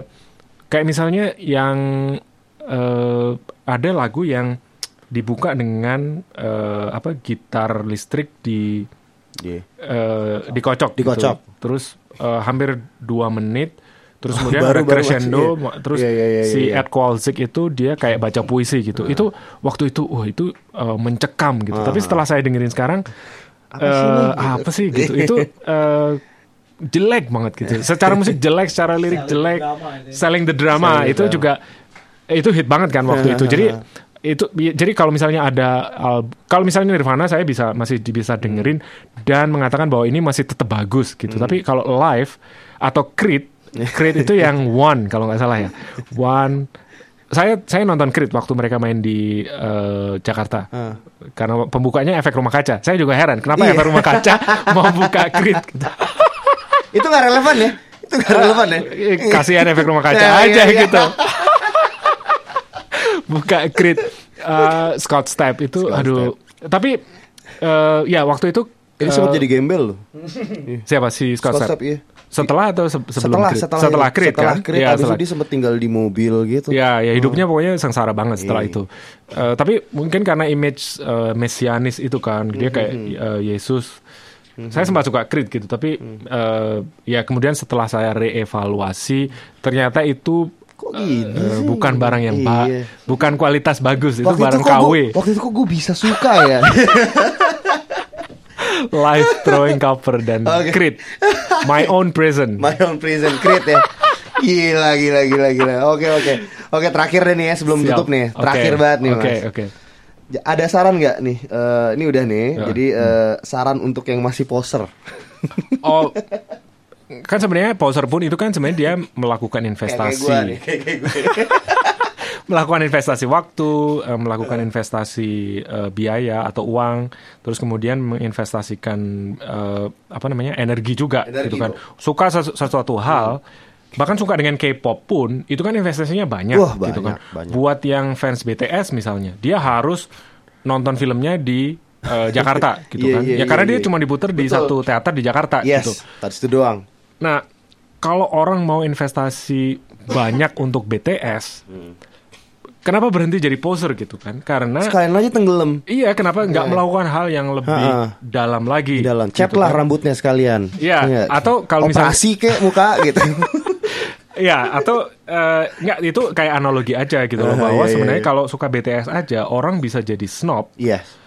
Kenapa tidak melakukannya juga untuk eh, eh, misalnya eh, kalau suka hip hop sekarang gitu? Hmm. Kenapa hanya berhenti dengan hip hop yang ada di YouTube gitu kan? Iya. eh, kenapa nggak eh, gali lebih dalam eh, atau melihat karena kritiknya sekarang itu adalah anak-anak hip hop katanya itu ahistoris. Mereka tidak tahu eh, tahun 80-an, Iya. tahun 90-an itu hip hop seperti apa gitu Iya, kan. Padahal sebenarnya lang- investasinya sangat sederhana. Cuman buka YouTube, Iya. cari aja Run DMC, Public Enemy, NWA. Harus kalau nonton Eh, film kemarin udah enak kan. Sekarang kan rata-rata kan gitu. Sekarang kayak sekarang nih fenomena melek Queen. Sebelumnya Oh, iya, iya, fenomena iya. melek NWA. Iya, Tahu-tahu NWA. gue ngeliat orang pakai topi Compton semua. Uh, Ya, itu mana ada mana ada Compton men? Compton rambutan lah, Compton utan lah. Tapi kan harusnya nggak usah nggak berhenti dari sampai situ aja. Ter- Kalau misalnya lihat NWA Aha. itu ya mau nggak mau harus balik ke Public Enemy, Iya. gitu kan? Karena uh, Ice Cube sendiri bilang bahwa Public Enemy.